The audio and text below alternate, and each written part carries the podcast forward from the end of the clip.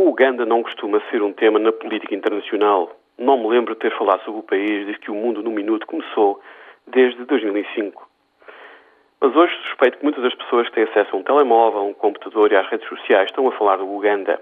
Como é que se explica o, súbito interesse por o que está a passar neste país africano? A resposta é o vídeo das Crianças Invisíveis, uma organização não governamental norte-americana.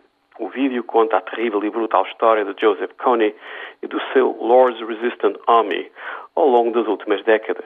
Kony é responsável pelo rapto de milhares de crianças que foram transformadas em soldados e escravos sexuais.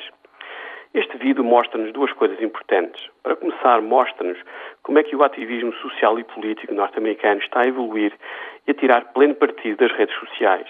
A mensagem das imagens e sons é simples e extremamente poderosa do ponto de vista político. A segunda coisa a ter em conta é o presidente Museveni do Uganda. Como é que é possível que Joseph Kony e o seu exército tenham raptado milhares e milhares de crianças durante tanto tempo sem que Museveni, um político com uma longuíssima carreira política, conseguisse fazer nada de verdadeiramente significativo em relação ao assunto?